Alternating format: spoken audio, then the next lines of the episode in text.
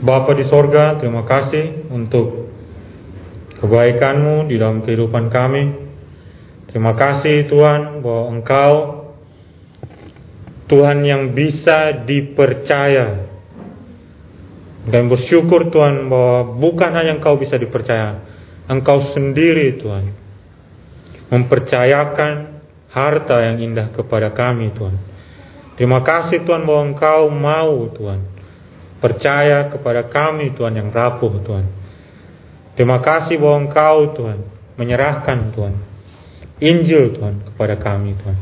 Terpujilah namamu Tuhan, biar kami belajar untuk berpegang Tuhan kepada Engkau dan juga belajar Tuhan untuk memelihara apa yang sudah Kau percayakan kepada kami. Biar firman-Mu Tuhan meneguhkan, menguatkan kami Tuhan. Membawa kami Tuhan semakin percaya kepada Engkau dan semakin dipercaya oleh Engkau Tuhan. Terpujilah Engkau atas semua kebaikan.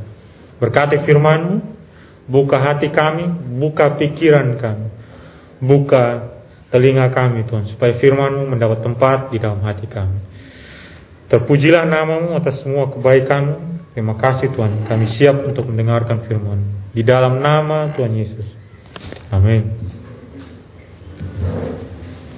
2 Timotius pasal yang pertama ayat yang ke-12 sampai ayat yang ke-14.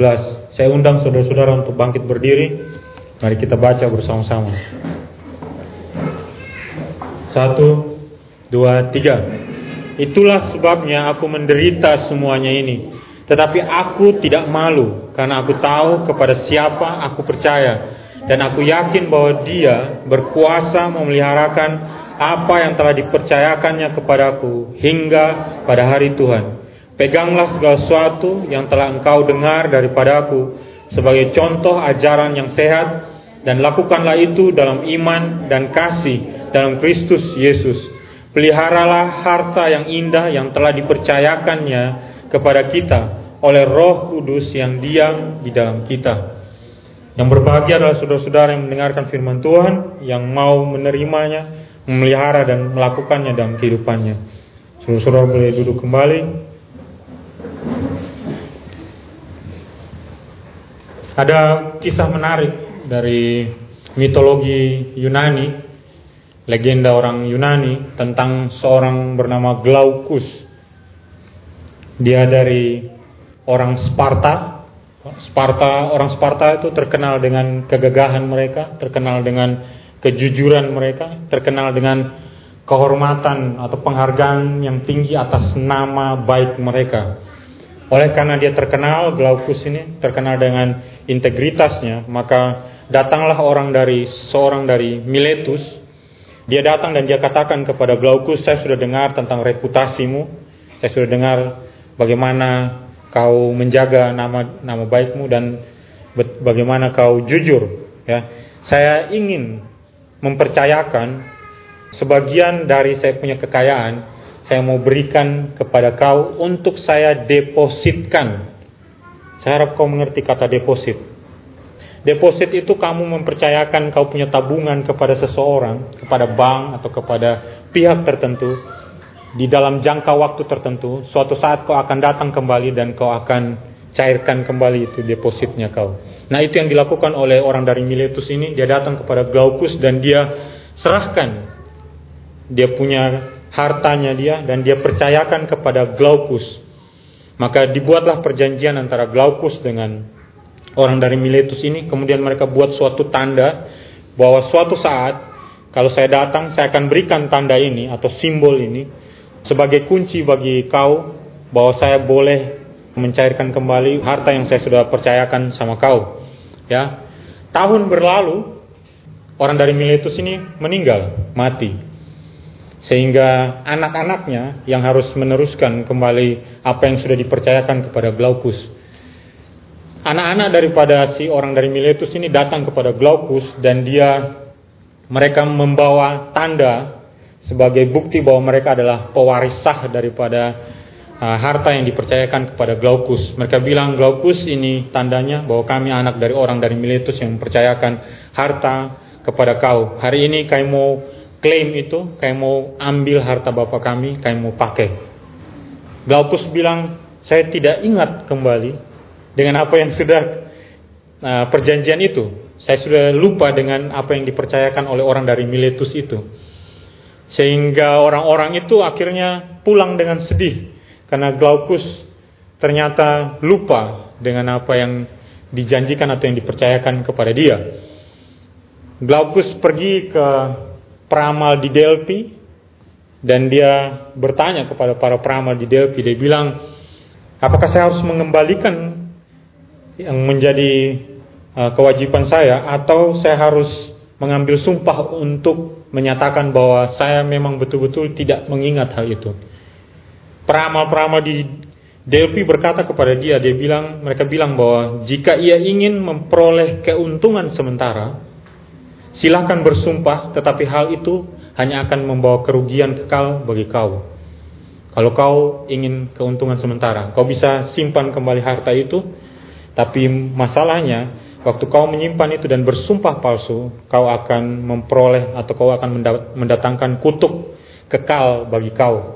Akhirnya dia mengerti maksud daripada para peramal dan dia bilang saya minta maaf kepada para peramal bahwa saya sudah bertanya kepada kalian dan membuat Tuhan atau dewa marah.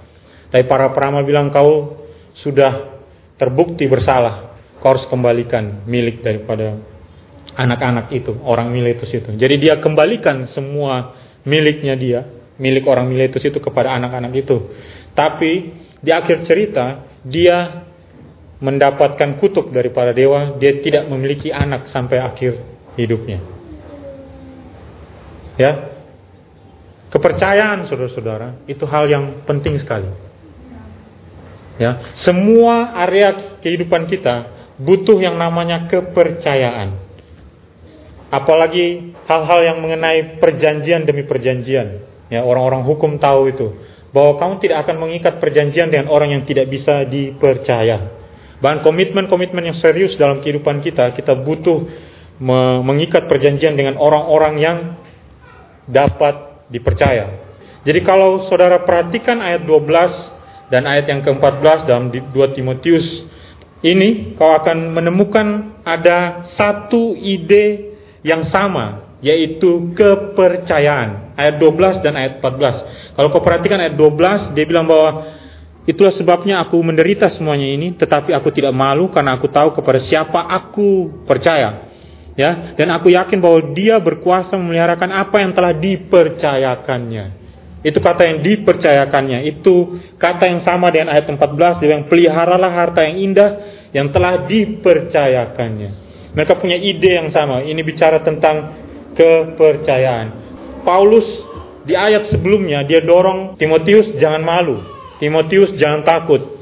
Di sini dia kas, dia tidak hanya kasih nasihat, tapi Paulus sendiri bilang bahwa saya adalah orang yang tidak hanya ngomong, saya memberikan teladan kepada kau. Dia 12 bilang, sebab itu aku tidak malu. Saya ngomong sama kau untuk tidak malu, saya sendiri tidak malu. Dan saya mau kau mengikuti saya punya jejak. Belajarlah menjadi orang yang dapat mempercayai Tuhan dan belajarlah untuk dipercaya oleh Tuhan. Hal itu yang akan kita pelajari hari ini. Mempercayakan diri kita kepada Tuhan dan dipercaya oleh Tuhan tentang harta yang Dia berikan kepada kita. Amin. Kau bisa lihat kanan kiri dan bilang sama dia, mempercayai Tuhan dan dipercayai oleh Tuhan. Mempercayakan diri dan dipercayakan oleh Tuhan. Amin. Itu dua hal yang ingin kita lihat hari ini. Paulus bilang, kalau kau ingin berhasil di dalam perjalanannya kau, ikuti saya. Bagaimana saya mempercayakan diri saya kepada Tuhan, dan bagaimana Tuhan mempercayakan hartanya kepada kita. Amin. Hal yang pertama, Paulus bilang mempercayakan dirinya kepada Tuhan. Ayat 12. Ini ayat yang populer. Betul tidak? Beberapa daripada saudara sering mengutip ini, bahkan mungkin saudara dengar dari beberapa orang sering menghafalkan ayat ini. Aku percaya, aku tidak malu bahwa ia berkuasa untuk memeliharakan apa yang sudah dipercayakannya kepadaku. Tapi tahukah saudara bahwa ada hal yang agak miss di sini? Ya, terjemahannya kurang pas. Dan saya mau kau lihat terjemahan FAYH. FAYH dia bilang seperti ini. Kau coba bandingkan dengan terjemahan baru ya. Bilang ini, itulah sebabnya aku menderita di penjara ini. Aku sama sekali tidak malu akan hal itu. Karena aku mengenal dia yang kupercayai. Aku yakin bahwa ia berkuasa memeliharakan apa yang telah Perhatikan ini baik-baik. Kupercayakan kepadanya sampai hari kedatangannya yang kedua kali. Kalau terjemahan baru bilang apa yang dipercayakannya, sepertinya Tuhan mempercayakan sesuatu. Tapi kalau terjemahan FIH-nya sepertinya kita yang mempercayakan sesuatu kepada Tuhan. Tapi waktu saya lihat terjemahan bahasa Inggris, saya saya, saya berani yakin dan dan waktu saya lihat tafsiran-tafsiran, saya melihat bahwa lebih banyak mayoritas mereka bilang bahwa apa yang dipercayakan kepada Tuhan. Apa yang kita percayakan kepada Tuhan. Katanya adalah para teke. Para teke itu hampir bisa diartikan dengan depositnya kau. Apa yang saya depositkan kepada Tuhan. Saya percaya Tuhan akan pelihara itu sampai pada harinya. Sampai sini kau paham tidak? Bahwa Paulus mendepositkan sesuatu kepada Tuhan. Paulus mempercayakan sesuatu kepada Tuhan. Amin. Sekitar 30 tahun sebelum dia menuliskan surat ini kepada Timotius, dia bertemu dengan Tuhan di Damaskus. Tuhan bilang kepada dia, kau mau lari ke mana Paulus? Kenapa kau terus berusaha untuk menyerang aku? Hari ini saya tangkap kau. Saya mau jadikan kau terang bagi bangsa-bangsa. Sejak waktu itu, Paulus bilang kepada Tuhan, Ya, mulai dari hari ini Tuhan, saya menyerahkan seluruh hidup saya kepada Engkau. Saya menyerahkan pekerjaan saya kepada Engkau. Saya menyerahkan mimpi saya kepada Engkau Tuhan. Saya menyerahkan semua cita-cita saya kepada Engkau. Semua yang saya anggap ini berharga bagi saya hari ini, saya depositkan semua kepada Kau Tuhan. Makanya kalau kau baca Filipi pasal 3, ayat 7 sampai ayat 8, kau akan menemukan dia katakan seperti ini. Tetapi apa yang dahulu, kau perhatikan baik-baik dengan kata-kata. Kau mungkin sudah sering dengar, tapi mari kita dengarkan lagi. Tetapi apa yang dahulu merupakan keuntungan bagiku. Banyak sekali dia keuntungan. Dia suku Benyamin asli, asli. Dia orang Farisi. Dia dididik di bawah Gamaliel. Dia orang pintar. Dia lulusan terbaik. Dia orang yang paling rajin melakukan kehendak Tuhan. Menurut dia, hukum Tuhan. Ya, tapi dia bilang waktu saya ketemu dengan Kristus, tetapi apa yang dahulu merupakan keuntungan bagiku, sekarang kuanggap rugi karena Kristus. Hmm? Malahan segala sesuatu kuanggap apa? Rugi karena pengenalan akan Kristus Yesus Tuhanku lebih mulia daripada semuanya. Oleh karena dialah aku telah melepaskan semuanya itu dan menganggapnya sampah supaya aku memperoleh Kristus. Itu pernyataan paling luar biasa. 30 tahun yang lalu saya waktu bertemu dengan dia, saya menemukan kemuliaan yang melebihi segala sesuatu. Oleh karena saya bertemu dengan dia. Ini yang saya lakukan. Saya lepaskan semuanya. Kalau kau perhatikan kata sampah di situ, itu bahasa Inggrisnya dung atau kotoran binatang. Waktu saya bertemu dengan Tuhan, semua yang saya anggap untung dulu, apa semuanya? Sampah semuanya. Amin. Tidak heran waktu dia sampai di dalam perjalanannya dia, di tengah perjalanan, bahkan di akhir daripada perjalanannya, dia tidak menunjukkan bahwa dia kecewa dengan dia punya keputusan waktu dia bertobat lahir baru. Dia tidak pernah merasa bahwa saya rugi mengikut Tuhan. Dia tidak merasa bahwa waktu saya ada di dalam penjara bahwa tanah ini saya adalah orang paling malang di dunia. Tidak. Kenapa? Karena semuanya itu sampah. Kalau dibandingkan dengan kemuliaan yang akan saya dapat nanti. Dia tidak menunjukkan kekecewaan sama sekali. Dia tidak ragu untuk mengatakan bahwa saya bersyukur bisa melepaskan segala sesuatu. Dan oleh karena saya ingin melepaskan segala sesuatu, saya ingin bertemu. Saya ingin mengenal pribadi ini, Yesus itu. Amin. Kau paham sampai sini? Ada banyak daripada kita yang sampai di tengah perjalanan kau mengikut Tuhan, lihat ke belakang kau punya pertobatan dan bilang, kenapa saya dulu lepaskan ini orang? Kenapa dulu saya lepaskan ini mimpinya saya? Ada orang saya sampai tidak habis pikir. Apa yang kau putuskan waktu kau bertobat lahir baru? Apakah kau memutuskan dirimu dengan segala, segala sesuatu dan kau melihat semua yang kau miliki dulu itu sampah semuanya tidak? Kalau kau masih bisa melihat bahwa itu berliannya saya, kau tidak akan berani untuk menjual itu semuanya untuk mendapatkan Kristus. Kau tahu ten perumpamaan tentang mutiara? Orang yang menemukan mutiara yang berharga, orang yang menemukan harta yang terpendam, apa yang dia lakukan untuk memperoleh mutiara dan harta yang terpendam itu?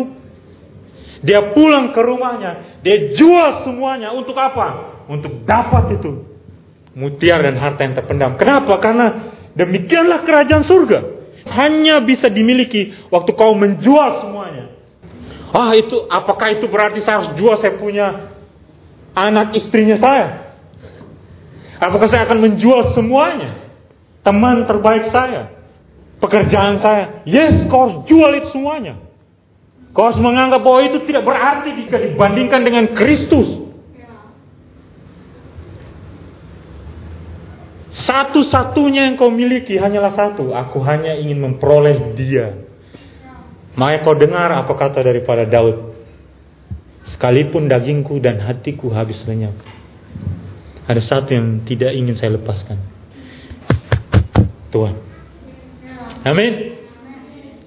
Kau tahu orang kaya yang mau mengikuti Yesus. Dia bilang, bagaimana caranya supaya saya memperoleh hidup yang kekal?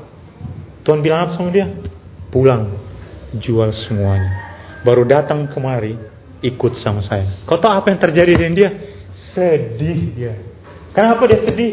Karena dia tidak mau menjual semuanya. Tuhan bilang apa?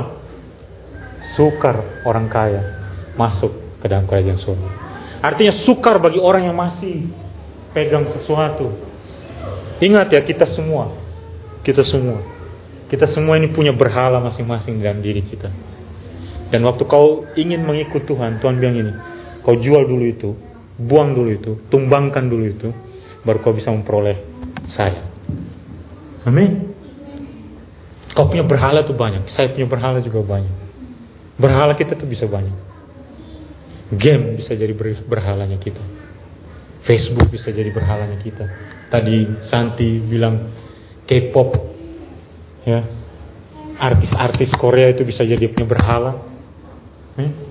Pacarmu bisa jadi berhalanya kau. Makanya tidak heran orang bilang kau itu bucin. Budak, kata budak cinta. Betul, kau yang budak cinta. Disuruh ke mana, ikut saya ke mana. Kau budak. Itu realitas. Orang yang pacaran, bucin kau.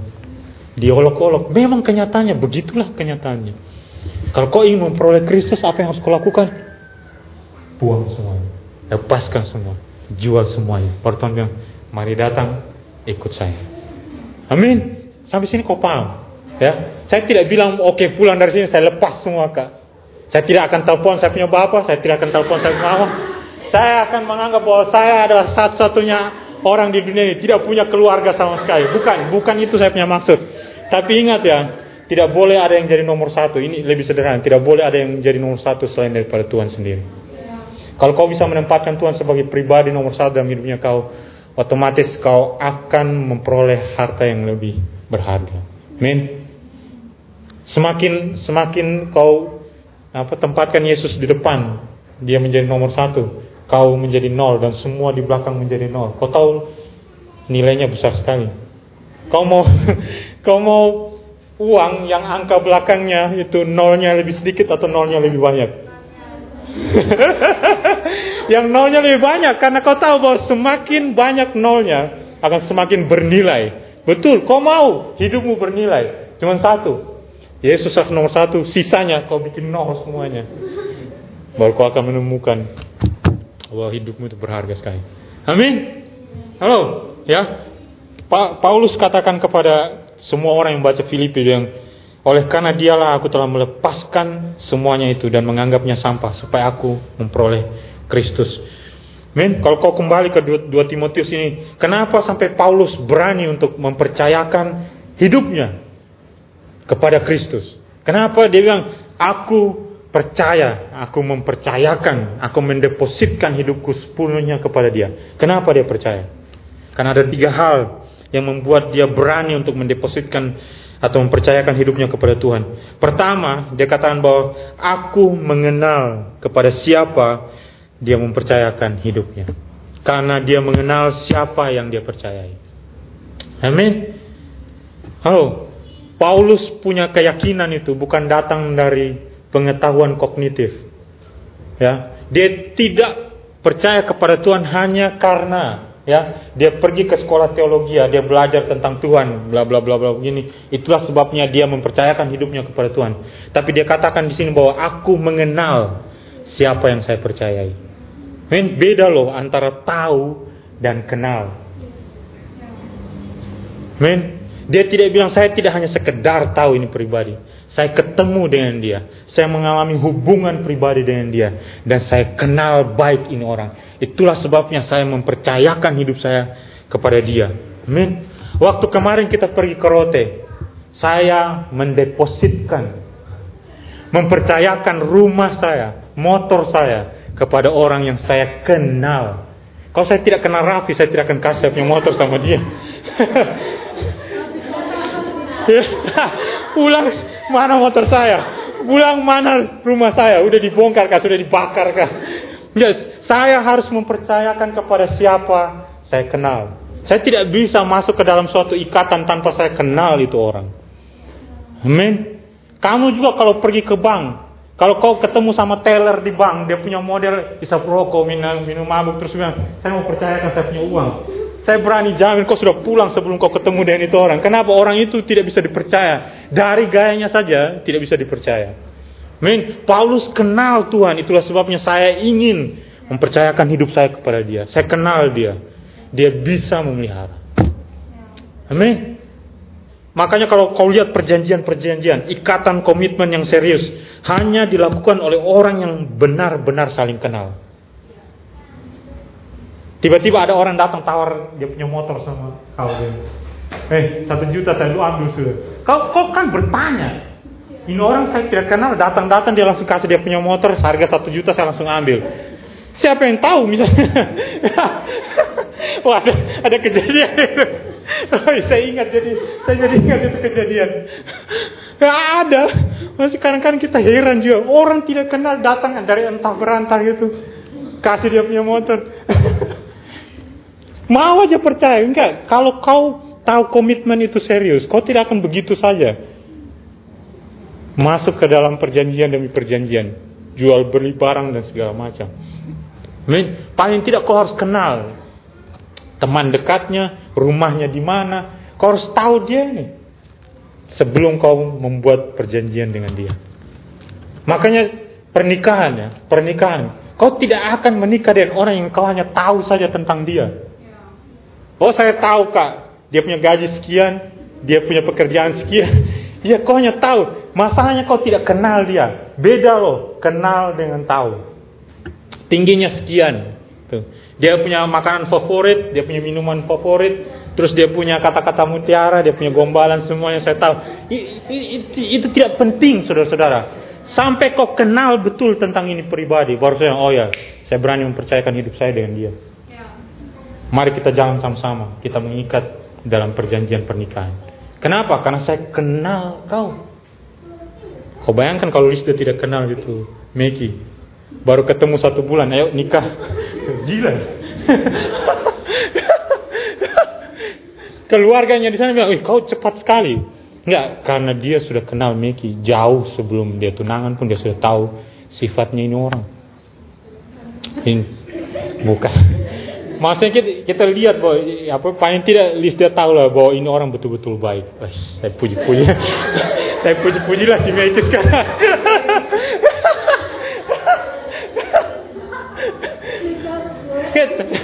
tapi tapi itu yang terjadi. Kau harus betul-betul mengenal orang itu sebelum kau masuk di dalam apa komitmen yang lebih serius.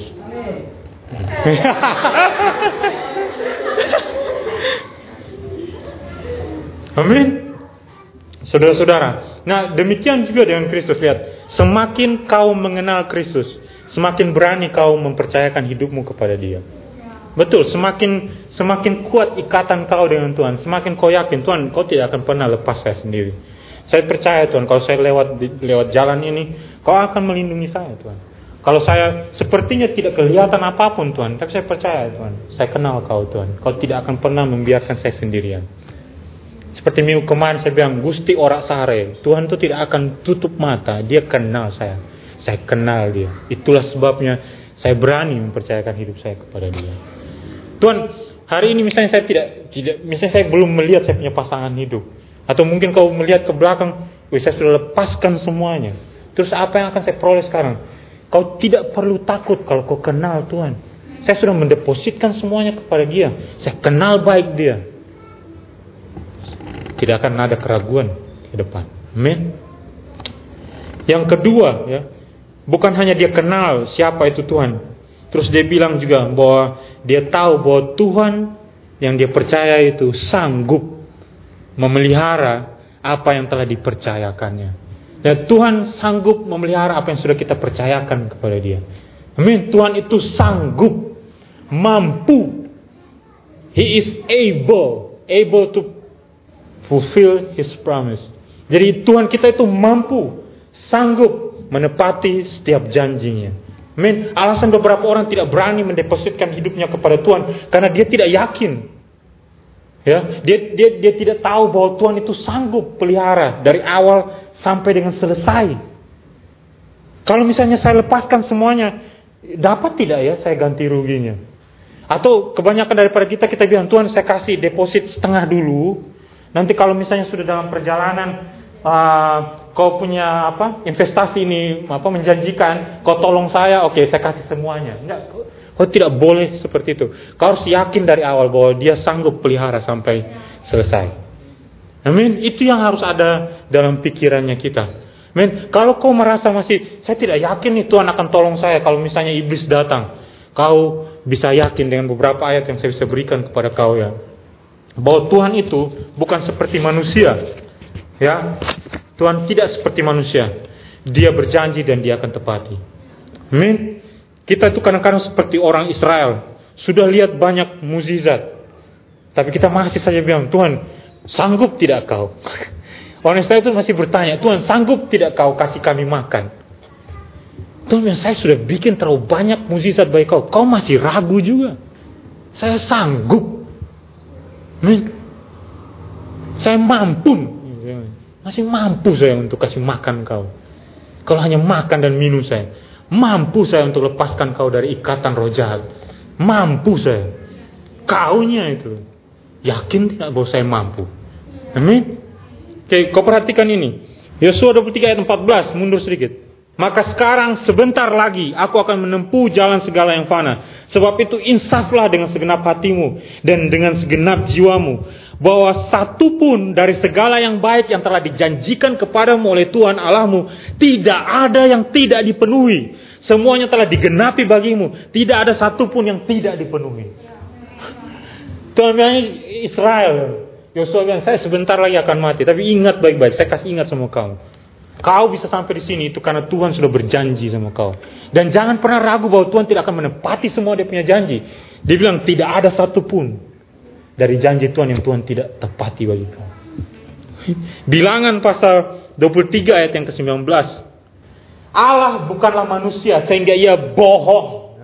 Bukan anak manusia sehingga ia menyesal. Masakan ia berfirman dan tidak melakukannya atau berbicara dan tidak menepatinya. Uh, Tuhan itu pegang dia punya janji. Dia tidak seperti kita. Kita bilang, oke, okay, ketemu jam 3. Kau datang jam 4, jam 5. Enggak, Tuhan tidak seperti itu. Dia bilang, saya bukan kayak kau. Saya tepati saya punya janji. Kalau saya bilang begini, percaya, saya akan tepati. Amin. Kau bisa lihat juga Titus 1 ayat yang kedua. Dan berdasarkan pengharapan akan hidup yang kekal yang sebelum permulaan zaman sudah dijanjikan oleh Allah yang tidak berdusta. Oh, sekalipun orang bilang Tuhan tidak akan datang, oh, jauh sebelum bumi dijadikan, dia sudah menetapkan bahwa saya akan memberkati umat manusia atau saya akan membinasakan manusia dan Tuhan tidak pernah dia ingkar janji. Kau tahu waktu Tuhan, waktu manusia jatuh dalam dosa, dia bilang kepada Adam dan Hawa, waktu dia kutuk mereka, dia bilang, memang ular ini akan memagut tumit daripada keturunanmu. Tapi ingat keturunan itu akan menginjak kepala ular. Tuhan genapi waktu Yesus datang di kayu salib. Dia tidak pernah ingkar dia punya janji. Dan kau, kenapa kau masih ragu untuk mendepositkan seluruh hidupmu kepada dia? Mempercayakan seluruh hidupmu kepada dia. Apa sih yang menghalangi kau untuk mempercayakan hidupmu sama dia? Tapi kan nanti cita-citaku akan berbeda dengan Tuhan. Wah, Tuhan punya cita-cita lebih baik bagi kau. Amin. Itu yang kedua. Ketiga, Paulus tahu hari Tuhan akan tiba. Ya, dia bilang di ayat yang ke-13 tadi, sorry ayat 12. Memeliharakan apa yang telah dipercayakannya kepadaku hingga pada hari Tuhan, hingga pada hari Tuhan. Dan dia tahu bahwa kenapa saya berani untuk mendepositkan semuanya. Sama seperti deposito-deposito, akan ada hari di mana saya harus mencairkan semuanya kembali. Saya akan kembali dan memperoleh hidup yang kekal. Amin. Hari Tuhan bagi sebagian orang itu hari yang menakutkan. Tapi bagi orang yang percaya itu hari di mana saya harus mencairkan semua deposito yang saya sudah percayakan kepada Tuhan. Amin. Itu hampir sama seperti orang-orang yang bekerja di UMC. Ya, tanggal 25 bagi beberapa saudara-saudara itu tanggal tua, tanggal tidak punya apa-apa. Tapi bagi pegawai UMC itu tanggal yang berbeda. itu tanggal paling berbahagia. Kalau kamu tahu apa? Tanya sama mereka. mereka tahu arti tanggal 25. Demikian juga kita yang percaya kepada Tuhan. Hari Tuhan itu hari yang paling menyenangkan bagi kita. Kita menantikan hari di mana kita akan menerima semua upahnya kita. Bukan upah kematian, tapi upah kehidupan yang kekal. Amin. Itu hal pertama yang ingin saya bagikan. Bahwa kau berani untuk mendepositkan seluruh hidupmu kepada Tuhan. Ikuti Paulus. Berani untuk mendepositkan hidupmu kepada dia. Minggu kemarin saya ada tantang seorang. Tuntun seorang untuk ambil keputusan bertobat lahir baru. Ya, Terus saya bagikan kepada dia tentang Sakeus. Si orang pendek itu. Yang Yesus datang ke rumahnya. Kau tahu apa yang terjadi dengan Sakeus? Tanda dari dia punya pertobatan. Sakeus bilang, dari semua pungutan liar yang saya ambil, saya kembalikan empat kali lipat. Kalau dia ambil sekitar 2 juta, empat kali lipat dari 2 juta dia ada, berapa? Hah? Sekitar 8 juta. Itu satu orang. Kalau misalnya dia pernah pungutan liar sekitar 10 orang, dia harus bayar berapa juta? 80. Bahkan dia bilang setengah daripada milikku, aku berikan. Saya tidak peduli lagi itu semuanya. Kenapa? Karena Sakeus itu cerdas dalam matematika, cerdas dalam ekonomi. Dia bilang, semua ini sudah tidak ada gunanya. Sekarang saya mau investasi kepada keuntungan yang tidak akan ada habisnya. Keuntungannya di mana? Investasinya kepada Tuhan Yesus. Saya tidak akan pernah rugi sama sekali. Saya bisa lepaskan semuanya, tapi saya tidak akan rugi.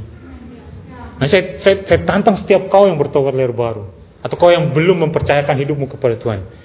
Beranilah seperti Sakyus. Tuhan kalau saya lepaskan ini saya masih dapat ganti rugi. Oh aman berarti sister. Kalau kau lepaskan Tuhan akan berikan lebih daripada yang bisa kau pikirkan. Renungkan. Amin. Amin bro. Meki. Dulu dia berani lepaskan. Saya gila, saya tidak pernah paksa dia untuk lepaskan. Dan memang dia dapat yang lebih baik daripada yang dia lepaskan. Amin. ya kadang-kadang kita kita takut nanti, oh nanti bagaimana nanti? Jangan sampai dapat yang lebih jelek daripada yang saya lepaskan sekarang. No, kau salah besar, salah besar. Saya rugi kalau misalnya saya kasih lepas itu apa artis Korea siapa lagi namanya? Sampai saya tidak tahu dia punya nama. Ada yang lebih ganteng daripada Lee Min Ho. Ada Roy namanya. Raja orang Yahudi.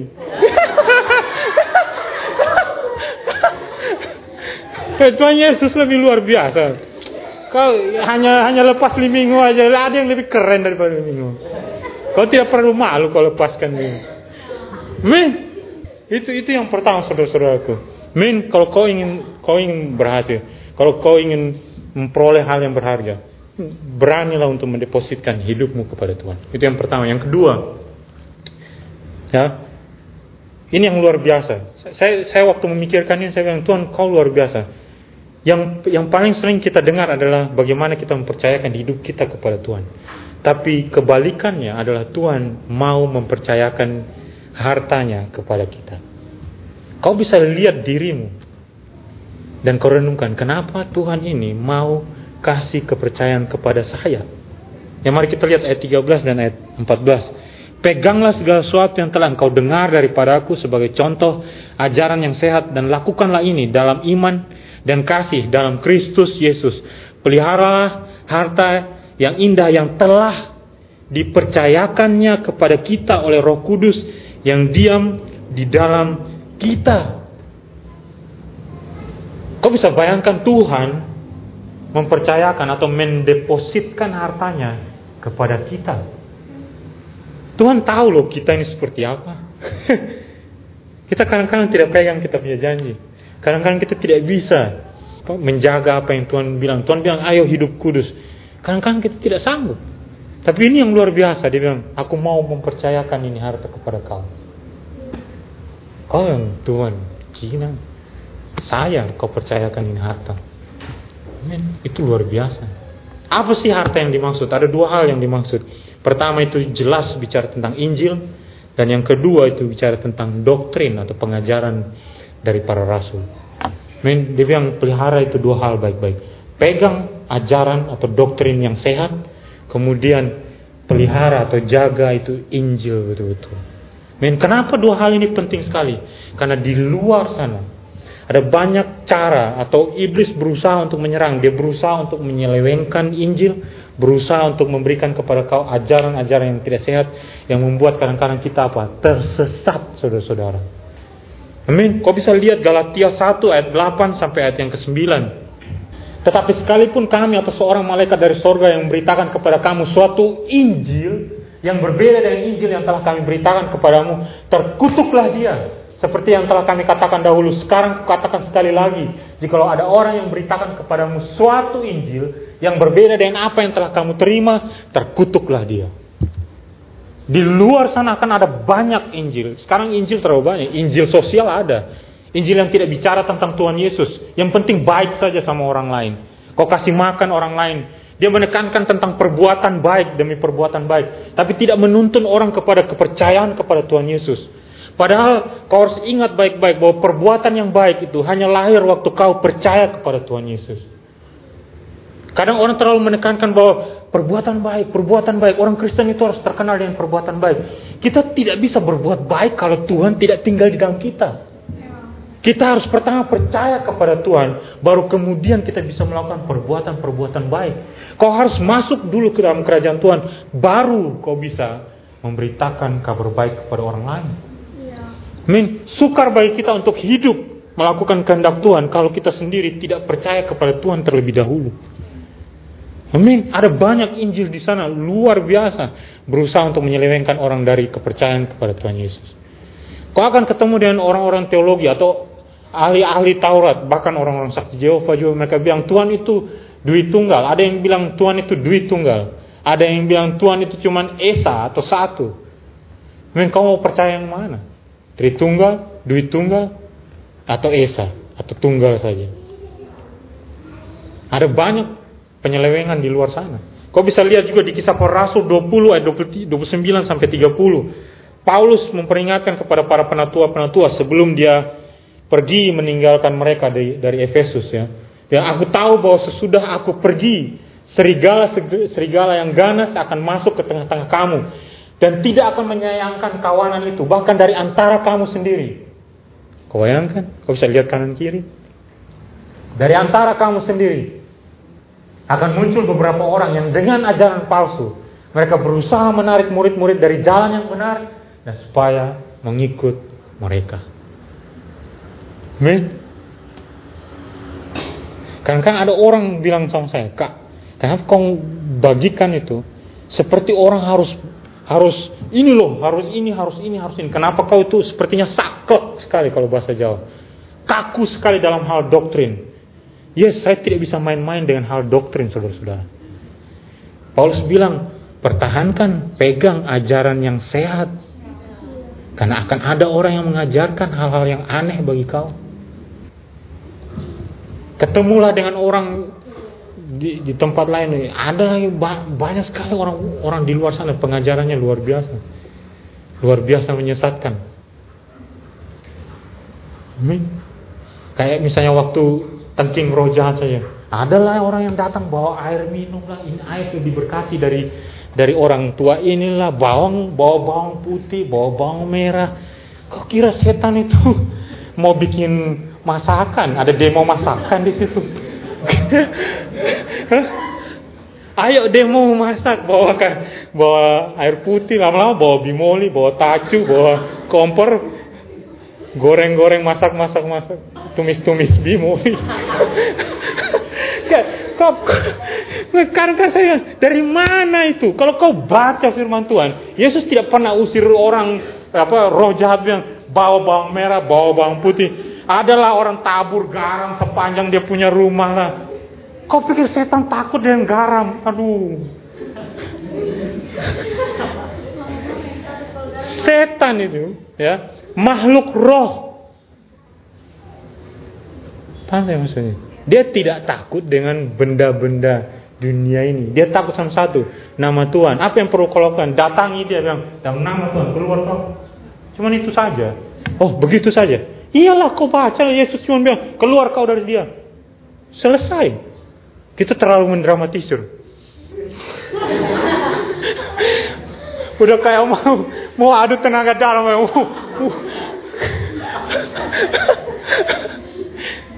uh. Aku lucu. Dulu tuh ada ada ada kita pernah usir roja sama orang. Setelah diusir-usir nggak keluar-keluar. Dia punya kakak datang. Ini bukan roja, tempeleng dia. Betul dia punya kakak tempeleng dia. Dia langsung sadar. Oh betul ya bukan roja itu. Ya kadang-kadang bukan roja yang masuk kau. Kau lagi stres itu aja. Ajak dia makan, kasih dia sesuatu yang berharga dia langsung sadar orang-orang. kalau misalnya ada yang kerasukan hari ini di tempat ini, saya usir, keluar kau. Saya lagi mau bagikan, keluar kau. Nanti setelah bagikan baru kau masuk ke sini, baru kita usir kau. Ya, setan itu tidak punya kuasa sama sekali. Dia tidak bisa berhadapan dengan orang-orang yang takut akan Tuhan. Amin. Ya. Kalau kalau kalau saya lihat sekarang, sekarang banyak gereja kopi copy program demi program dari gereja lain. Misalnya kita ambil misalnya Hillsong. Hillsong itu terkenal sekali luar biasa, banyak menjangkau jiwa-jiwa. Tapi semua gereja berusaha untuk mengcopy dia, tapi mereka lupa bahwa doktrin itu tidak bisa dikopi. Doktrin itu dipelihara, dijaga. Banyak orang suka dengan musik, datang ke gereja gara-gara musik. Tapi Paulus bilang, ingat baik-baik, kau bawa orang bukan untuk tahu tentang musik, bawa orang untuk mengenal ajaran Kristus yang sehat. Bagi saudara-saudara yang kenal sama saya, yang tahu saya, sebelum 2016, saya punya membagikan itu hanya tiga. Kasih, iman, anugerah. Hanya itu aja. Saya hanya terputar di situ terus, terputar di situ terus. Tapi waktu saya mulai mikir, kalau saya terus membagikan ini, brother dan sister, jemaat Tuhan tidak akan pernah bertumbuh mereka tidak tahu apa-apa. Mereka tidak bisa berhadapan dengan iblis. Dihantam oleh masalah, tidak bisa berhadapan dengan masalah. Apa yang harus saya lakukan? Saya mulai belajar. Saya mulai menghabiskan waktu saya untuk merenungkan firman Tuhan. Saya ingin kau bertumbuh, brother sister. Saya ingin memelihara doktrin yang di, yang sudah diturunkan dari rasul-rasul, yang sudah tertulis jelas di sini. Saya mau ajarkan itu sama kau. Saya tidak mau ambil dari sumber lain. Saya mau bawa ini kepada kau biar kau bertumbuh, kau kuat dan kau menjadi orang yang sanggup juga mengajarkan doktrin yang sehat kepada orang selanjutnya. Amin. Waktu Yesus datang, waktu bertemu dengan orang-orang Yahudi, dia bilang kepada orang-orang Yahudi, setiap pengajaran yang tidak datang dari Bapakku akan dicabut sampai di akar-akarnya. Kau pergi ke gereja-gereja, kau bisa cek juga di gereja ini, setiap pengajaran, tradisi-tradisi yang tidak ada dasar firman Tuhan semua harus dicabut sampai ke akar-akarnya. Ya. Bakar lilin ke kuburan itu tidak ada di Alkitab itu harus dicabut sampai ke akar-akarnya. Ya, ya. Amin. Termasuk nilai-nilai yang kita pegang saudara-saudara. Aku mau kau jaga itu baik-baik. Kita tidak akan kompromi dengan hal itu. Amin. Mungkin orang bilang kau kolot, kau terlalu konservatif. Tidak peduli. Saya ingin berpegang pada ajaran yang sehat. Amin. Jadi bagaimana caranya supaya kau menjaganya? Menjaga Injil dan ajaran-ajaran yang sehat ini. Ada tiga hal yang bisa kau lakukan. Pertama, jadilah seperti orang Berea Ya, kisah para rasul 17 ayat yang ke-11. Bagaimana mereka menjaganya? Setelah mereka mendengarkan firman Tuhan, mereka tidak terima begitu saja. Pulang, selidiki, bandingkan, pelajari, baru kau tahu ini dari Tuhan atau dari manusia atau dari iblis. Amin. Saya bagikan sama kau di sini. Pulang ke rumah, ambil kau punya Alkitab yang berdebu yang tidak pernah kau baca itu, ya. Selidiki, baca, renungkan apa yang saya sampaikan ini benar atau tidak, kau menentukan berdasarkan firman Tuhan. Amin. Jangan asal terima apa yang saya omongkan sama kau. Kau harus pulang ke rumah dan uji kembali. Men itu yang pertama. Yang kedua, kau harus dikatakan di, oleh Paulus ya di 2 Timotius 13 peganglah segala sesuatu yang telah kau dengar daripada aku sebagai contoh ajaran yang sehat dan lakukanlah itu. Ini ini yang ini yang penting. Ya, banyak orang hanya bisa ajar, ajar, ajar, ajar, tapi tidak bisa lakukan. Ya, tanda bahwa kamu memelihara ajaran yang benar, kamu melakukan itu. Ya, kau tidak hanya dengar. Tuhan bilang kepada orang-orangnya yang percaya kepada Dia, Dia bilang, kau harus setia dalam firmanku dan melakukan perintahku. Untuk apa kau panggil saya Tuhan, Tuhan, Tuhan, tapi kau tidak melakukan saya punya kehendak. Kau harus lakukan. Amin. Kau bilang orang bertobat, kau sendiri harus terlebih dahulu bertobat. Kau bilang sama orang lain, ampuni, kau harus terlebih dahulu mengampuni. Amin. Kau bilang sama orang lain, injili orang, kau sendiri harus pergi dan beritakan Injil. Kau tidak bisa hanya modal perkataan, kau harus juga turut melakukan apa yang kau bagikan. Amin. Yang ketiga, kau harus bergantung kepada Roh Kudus ayat yang ke 14. Peliharalah harta yang indah yang telah dipercayakan kepada kita oleh Roh Kudus yang diam di dalam kita. Oleh karena Roh Kudus yang memberikan kepada kita harta itu, maka kita pun harus meminta Roh Kudus untuk membimbing kita dalam memelihara harta ini. Amin. Saya tahu kita semua tidak bisa dipercaya, yakin. Kau bisa lihat kanan kiri. Kita bukan orang yang bisa dipercaya. Betul tidak? Biasa kita bilang, saya hilang saya alpa, saya lupa, itulah kita manusia. Tapi kalau ada Roh Kudus di dalam kita, kita mampu untuk memelihara, menjaga apa yang sudah dipercayakan kepada kita. Amin. Saya tutup saudara-saudara. Ya, akan ada perbedaan antara orang yang punya di dompetnya punya 100 juta dan orang yang punyanya 100 ribu. Cara jalannya berbeda. Jangan lu sambil. Serius ya, kau pasti memilih kau punya jalan dengan hati-hati. Kau tidak akan lewat jalan yang kau tahu ini rawan. Kau harus memperhatikan betul bagaimana cara kau melewati jalan-jalannya kau. Betul tidak? Kalau misalnya kau hari ini, misalnya kau terima, kau terima 100 juta, kau terima 100 ribu. Kamu dua pas pulang, beda sekali tidak? Kamu dua punya cara jalan. Ini jalannya pasti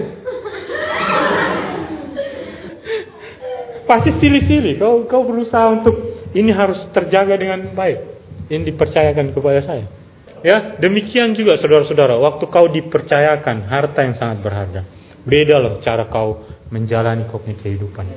Mungkin sama seperti teman-temannya Santi, menertawakan kau. Tapi tidak mengapa. Kenapa? Karena saya punya ini. Ini terlalu berharga. Saya, saya jaga baik-baik dan saya saya tidak akan lepaskan betul-betul. Beta janji. Beta jaga. Untuk selamanya. Amin. Amin.